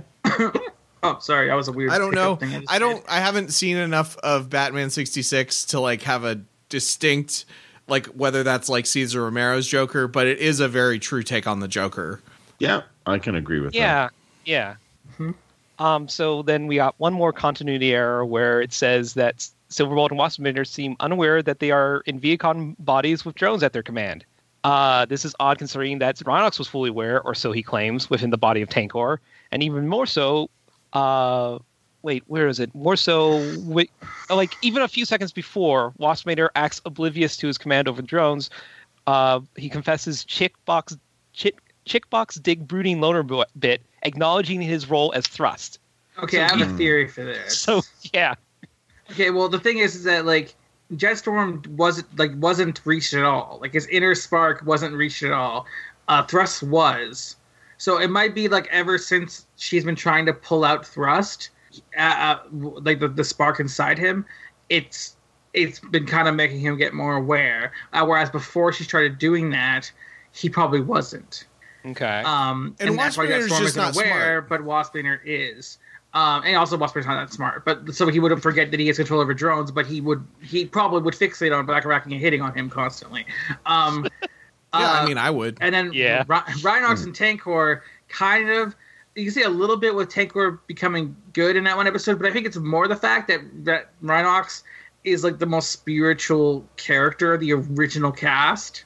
Like he already kind of has Yeah. like in touch with his like spark and spiritualism. So like he when like that happens, he's able to break free on his own better, but not quite take over, but be aware. Yeah, and and whatever I mean, however Rhinox took control back, it was a more permanent thing. Whereas these two, it's a more it's more temporary. It's almost like uh, when um when people with Alzheimer's become like lucid and they like remember everything for twenty minutes, and then they kind of go back to having the same problems.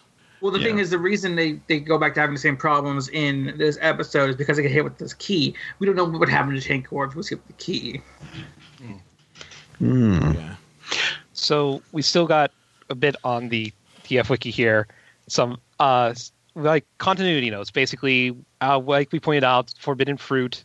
Uh, example when Optimus misinterpreted like what happened with the tree. Uh, Silverbolt and Waspinator's Beast Wars personality obviously are also a continuity callback.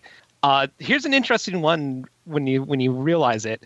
The episode reunites all of the surviving Predacons of Beast Wars, not counting Megatron. Yeah, that's true. Yeah, Black Arachnia and Silverbolt originally started off as Predacons, but later aligned themselves with the Maximals during yeah, the series. if you'll remember, And- he was once a and- Predacon. and Waspinator. How quit. could we forget, Kendall? How could we forget? I just I just think it's very important that you re- uh, remember who was once a Predacon. Never forget. Uh, the remains of Quickstrike Inferno can be briefly seen in the uh, Waspinator's flashback. Uh, let's see. Nightscream again saying not too keen on chasing the spark again was because of what happened in Apocalypse. Uh, and then mentions of gadgets and powers such as Rat Trap's toy is equipped with a detachable clamp and a pulse generator in robot mode.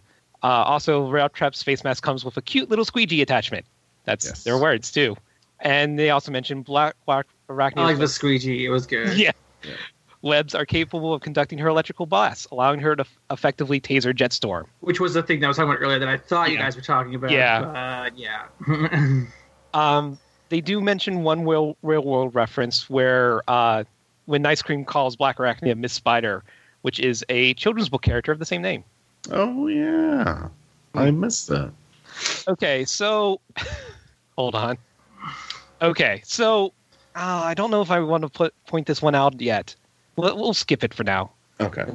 When people had asked if Waspinator was coming back, Bob Skir had replied, Waspinator, when last seen, was king of the cave people.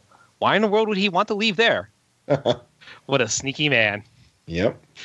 And as I said, the whole thing with the fans interpreting the flashback is what sent him into space.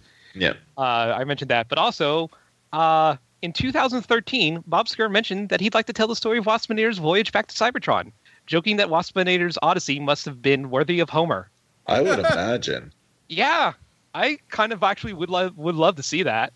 It'd be a good it'd be a good comic book. Yeah, At the very least, you could have that go for a long time too. yeah, Actually, you know what would be perfect would be if they did a like a a Beast Machines follow up or a Beast War, like something something in in canon with Beast Wars, and then have that as the backup story, kind of like how they in the Power Rangers comics they've got the shenanigans with they had first it was with Bulk and Skull, and then with uh uh the um uh, the the people from the moon um The Moon Crew. Well, it's but it's the two of them that are like the Oh, Skull. Squatt and Baboo. Squatt and Baboo. Oh my gosh, I'm I'm done. We're almost done, Kendall. Almost done. no, no, that was the last one. Okay. We are done. Sorry. We're not on a podcast though. You got a lot of No. other stuff. Yeah, yeah, but that was the last of the TF wiki. Yeah. That's okay. we So- got the news post now. I, I can I usually check out during that part. So yes, we do have our, our news post courtesy of of Casey or at Lady K Hirsch on Twitter. Uh, Casey goes on to say, "Hey there, beasties! This week we learned the true identities of Thrust and Jetstorm. Turns out that in Black Arachnia's search for her bird dog lover, she was barking up the wrong tree." There's so many bad jokes this episode. She really should have known Jetstorm was Silverbolt because of all the corny jokes he made during battle. Even a shell program can't stop Silverbolt from being a complete dork. But enough about those losers. Let's talk news. First up, we have a follow up on last week's reveal of MP34S Shadow Panther. We now have more images of him and his new accessories thanks to his product page on the Takara Tomy Mall website, where he is now available for pre order. She provides us a link. She goes on to say, I think his cat mode looks weirdly better with pupils, though that also might be because of the different heads or different angles that the pictures are taken from. She finds it funny that he can only look in two directions since his third pair of cheetah eyes are pupilless. Jeez. The mutant head mask still looks pretty cool, though, especially in all chrome with those ominous black eyes. The communicators look pretty good, too, and kind of fit well with the character since he's a spy. She still wishes that we had gotten those with Cheetor in their show colors, maybe to do a toy colors version and include them in the show colors with that release. Still not going to be picking up Shadow Panther, but he's certainly a good looking addition to the Masterpiece line. Up second this week, we have another follow up story, this time from our most recent news special. Hasbro has for a tran has uh, sorry the wording's a bit off here uh, has for a Transformers trading card game over the weekend. Uh, this is presumably the same card game that Wizards of the Coast president and still funny name haver Chris Cox mentioned in his Rolling Stones interview from late last year. That's Oh, all we know. It's a it's a trademark Yes. uh, uh, like registration kind of thing that they did is what Yeah. that, that she's mentioning. Yeah. Uh, that's all that we know, though, for right now, but hopefully we'll see and learn more about it later this year when it's closer to release. Uh, something that she imagines Hasbro is less happy about is the recent reveal of the 2017 Razzie Award nominees. Uh, Transformers The Last Knight has been nominated for a number of awards this year, most notably for Worst Picture. Uh, this is something of a tradition for the franchise at this point, with every movie, other Bayverse movies, except for the first one, being nominated for this prestigious, in air quotes, award. That being said, only Revenge of the Fallen has actually won the award.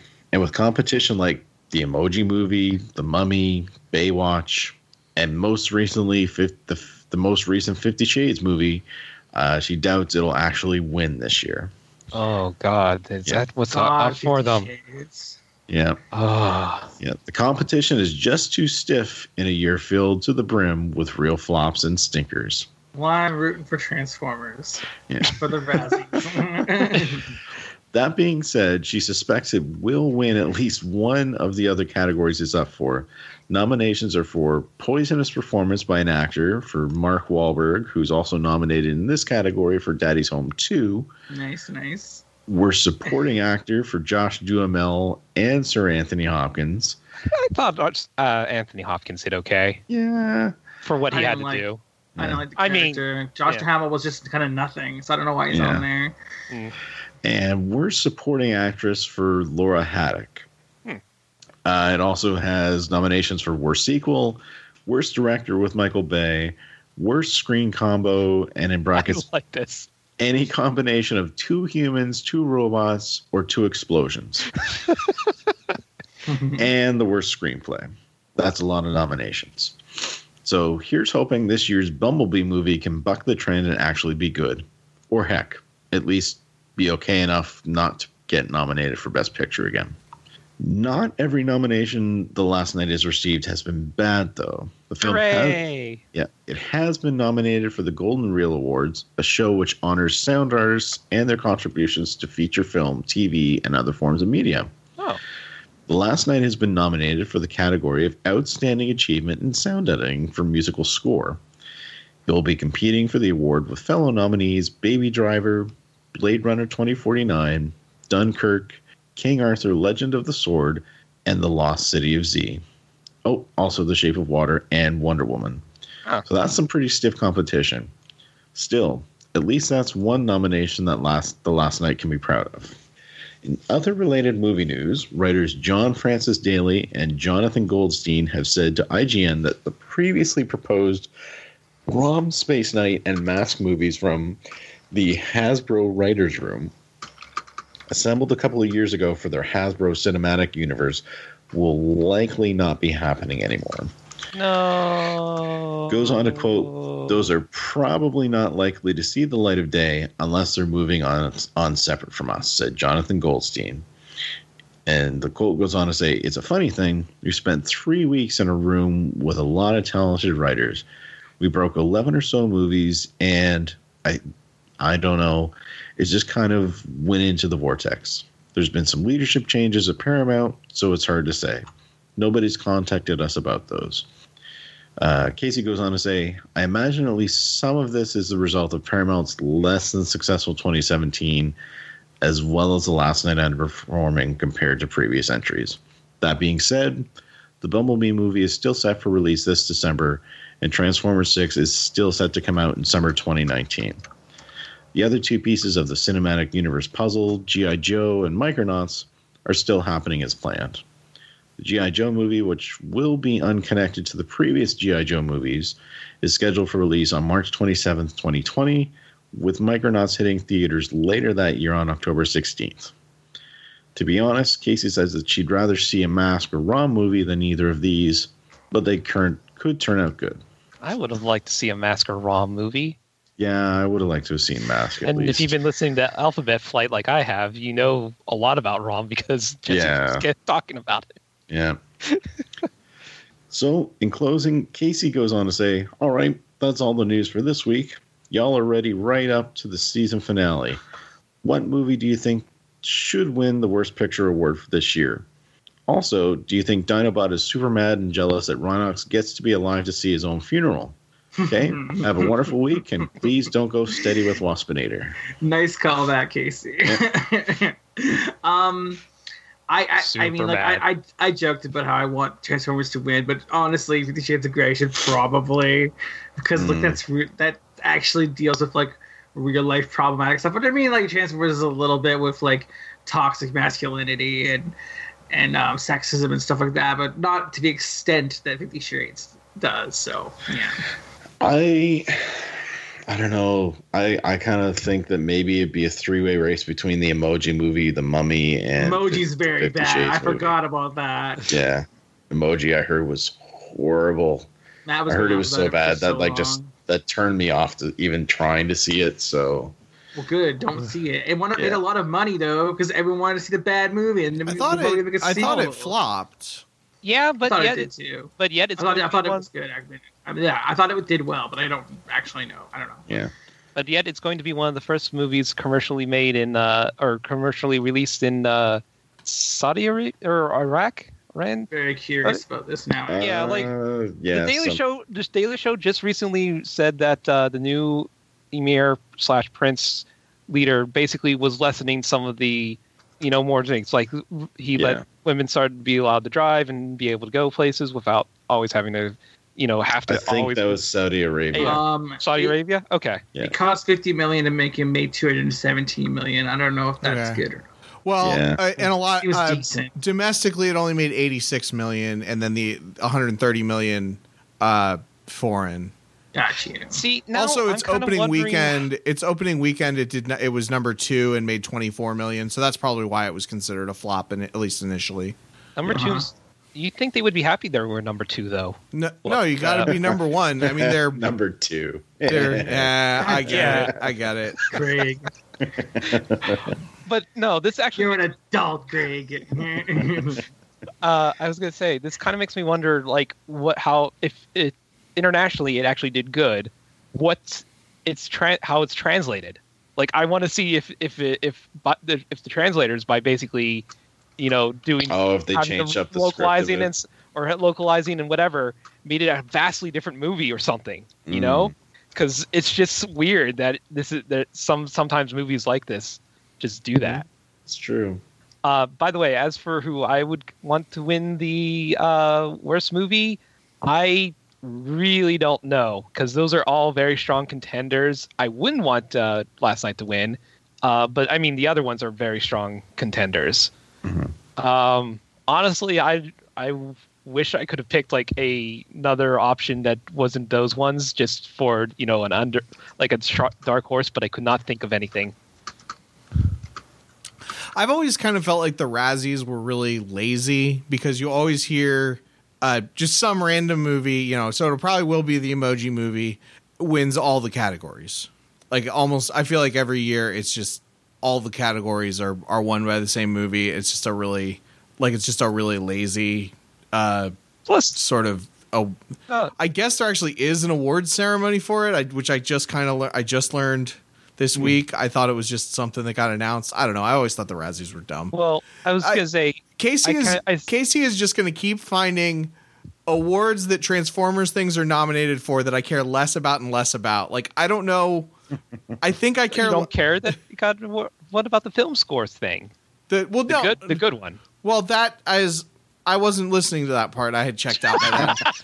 um, I mean, I mean, I don't really, I don't really care that much about awards except for the Oscars, and I don't even really care about those that much. Um, but like, like, yeah, I don't know whether whether this the, this whether this Razzie nomination is is more is I whether I care less about that or um the uh the uh or the or the sand getting nominated for the toy awards or whatever.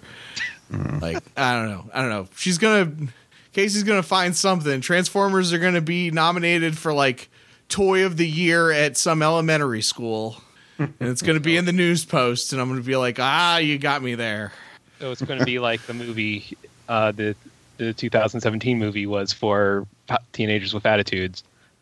We're never going to stop talking about it. Yeah, probably. Awards? Probably not because it's going to be in news because it's, it's a very news related thing. Yeah, I, I know. I'm not. I yeah. Well, oh, yeah. Yeah, no, I'm not That saying I'm it? not saying it's not. It's I'm not saying it's not all news. appropriate. I'm not saying it's not appropriate to be reported. I just kind of don't really feel like discussing it because I, especially because of the Razzies I have. I I'm kind of anti rat. Like I don't know. Anyway, that's a whole. I could go on a whole tangent. But I'm trying to stay positive because we're talking about beast machines. We got any questions about beast machines, Jordan? We do. All right, so Futch, Age of the Geek, Geek BB Cassidy again. Yeah. Damn it, Hardison. Uh, at what is cosplay asked us. Well, we all knew Black Arachnia was kinky, right? What kinks do the other BCs have? I think we've already discussed uh, primals. Primal Yep. likes to get tied up a lot. Um, Rat Trap's is into plant girls, and thus also probably likes to get tied up. Uh, but at least based on like fan art I've seen, and, and like I don't know. Um, it's alluding to something later, listeners. um, I think uh, Cheetor is into daddy stuff because of his shit with, with Megatron. Um, so he's probably like a little. Um, hmm all I can really get right now. Oh, oh, uh, Dino, Dino, Dino, Dinobots in the Vor.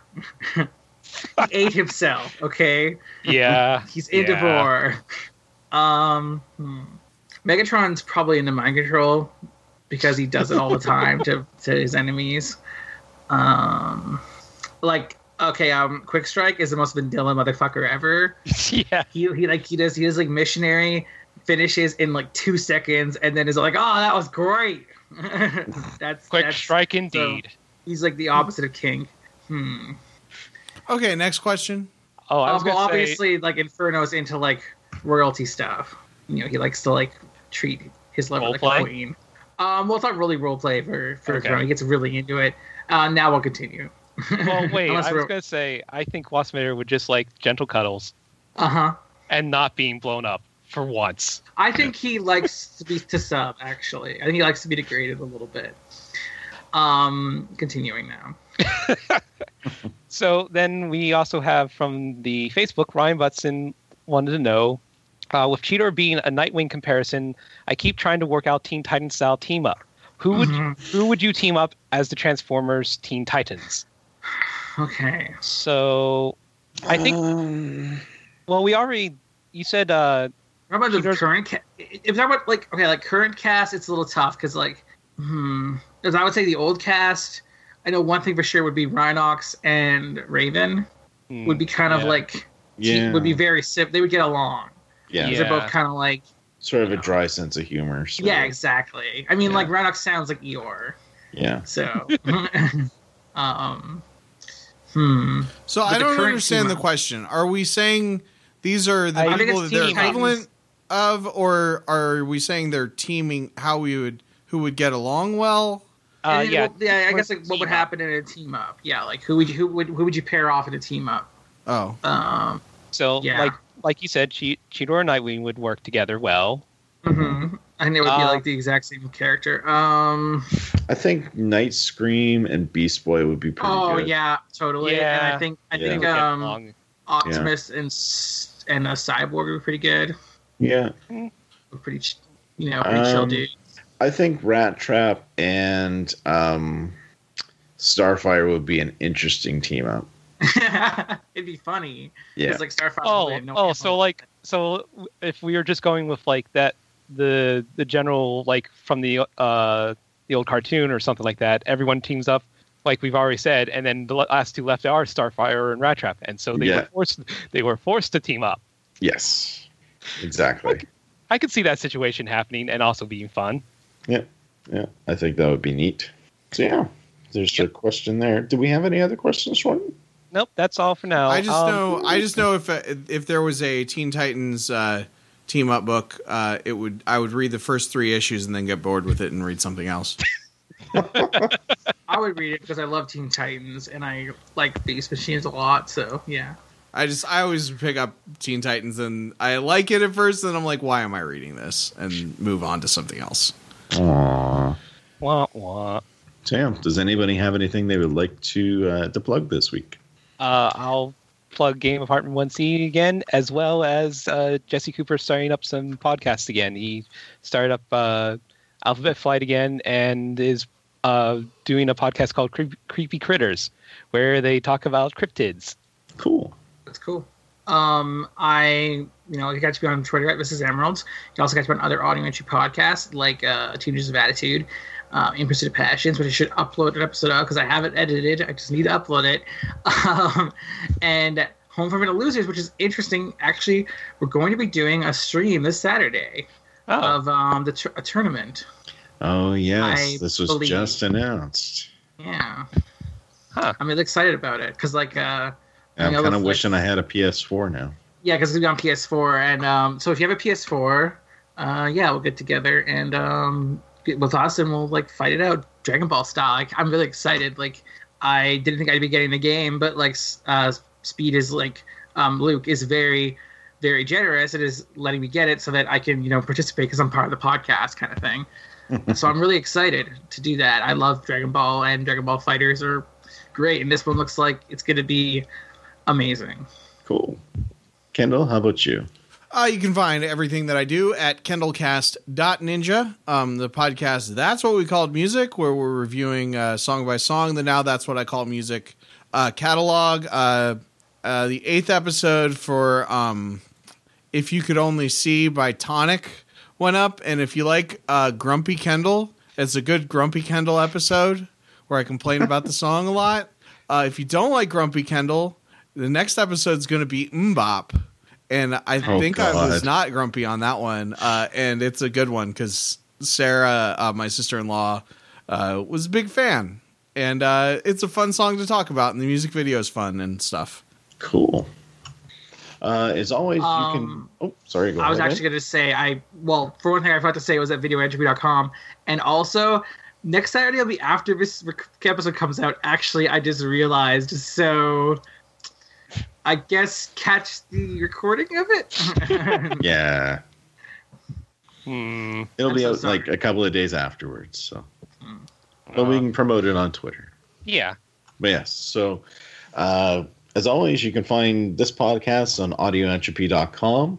You can find this and a slew of other podcasts on there. Uh, if you like following us on Twitter, you can follow us at Warren Beast. I think, Uh, I think a large grouping of podcasts is called a plethora. yeah, that makes sense. Uh, I think you it's can a also- murder of podcast. You can also find us on Facebook at facebook.com slash group slash foreign beast podcast. Or if you're very old school and you still use email, you can shoot us an email uh, to warrenbeastpodcast at gmail.com. I finally remembered to say all of those because I forgot for the past two weeks. So I'm glad that I remembered this time. A maybe it's a- cacophony of podcasts. Maybe, maybe it's Uh, a pod, podcast. a pod of casts. That's really good. Um, Ah. you said a special Well. one of it is flock. Remember. Al- Also, if for some reason you enjoy following me, uh, you can find me on Twitter also at Greg C M U N. Um, yeah, it's been another week, another episode down. We got the season finale of the show coming up next week, so make sure that you've listened in for that. We are almost halfway through this series, and it's like A gaggle of almost kind of podcasts. Sorry. a garbled of po- cod- all right. So it's been another week for Warren Beast. I have been Greg. I'm an Emily. I've been Jordan. Download the key to Vector Sigma into all of my drones. Might I suggest a more practical solution? Load the key program into your tank drones only. Lest one of your two surviving generals grow ambitious. Grow ambitious and attempt to use the weapon against you. So it shall be done. That's a long clip. I'm Kendall. I was about to say, is that supposed to be like foreshadowing, Kendall? All thanks to trapping a rat with a catalyst program. It's still going. My pawns are poised to destroy one another. Let's roll. And when they are finished, only I will be left standing.